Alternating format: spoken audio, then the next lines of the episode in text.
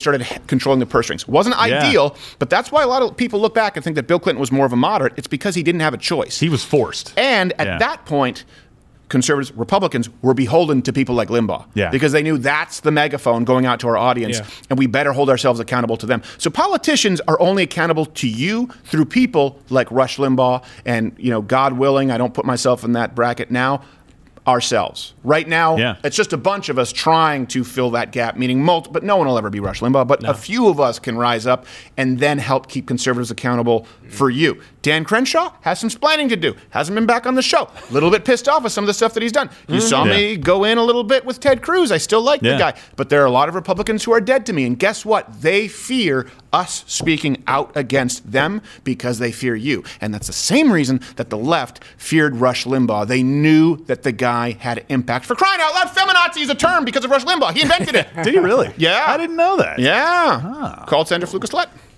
I remember Classic. that. But here in uh, in uh, Russia, did you do you remember when you first heard Rush Limbaugh uh, drunk and uh, token on? By the way, hey Troy Jr., you're getting a little pink. Yeah. Yeah. You Oh, are coming in. All right. there it is. He's also feeling really nice. getting a little- I come to win. He is not going to beat me. Now, how do you guys do? You guys feel it at all? Do you feel? Do you feel drunk? Dude, I, I felt it before the show when I when I, I poured What? my beer like a jackass. You I- and cheated. I, no, no, no, no. I didn't cheat. I poured my beer too fast, so I had a little bit left in the bottle, and I drank that, and I was like, oh, well, that's cheating. Oh no. yeah, I'm done. That's Wow, cheating. he is- He's mi- he's just microdosing. like your Jeez. people do with the economy. the camera does not do that justice, by the way. You like devaluing the currency, do you? All right. What's your story about Rush Limbaugh? Oh, Let's, let's go.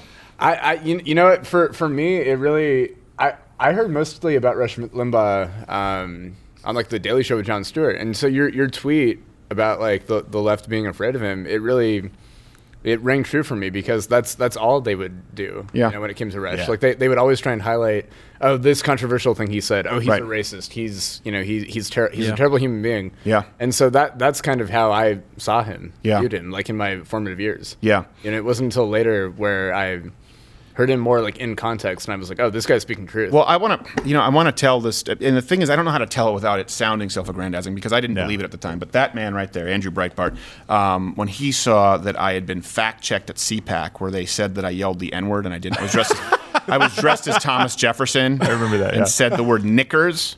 With K's. with K's. K's. And there was even a joke where we had a black producer where we stopped the record and he looked and we said, No, no, I can say knickers because I wear knickers. That was the joke. the That's joke. the But they whole cut joke. it and I got called into the Fox News office. And then the next year they said that I made a We joke don't about raping understand Ashley jokes. Judd, where it was a joke about Ashley Judd saying that purchasing an Apple phone is akin to raping the environment.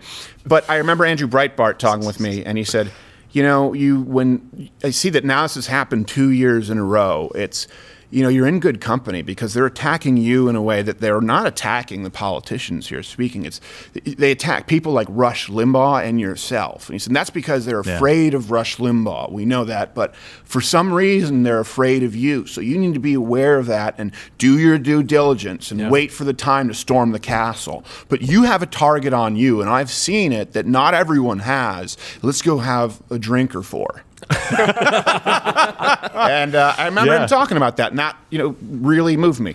Yeah. Um, Yeah, were you, abs- do you have something to say here? Yeah, I mean, you know, there was another part of that story. Like, you, you not only did you have a target on your back, but just like I'm sure Rush Limbaugh experienced earlier in his career, trying to find that niche. Like, I'm, I'm not sure that Rush went to AM radio day one, right? And and tried to make it work there. I think there was probably other stuff. Somebody can fact He check. went me there on that. because he, it was the only thing he The- just nobody said, "Look, else would let I'm him." gonna I'm gonna do my own thing. Right, yeah. And that was me. Remember, That's I went exactly- to a station yeah. in, Ann Ar- in Yeah. Ann Arbor, Michigan. I Yeah. said, as long as you let me keep the rights, and then it got syndicated. And then I said, Yeah. what is what am I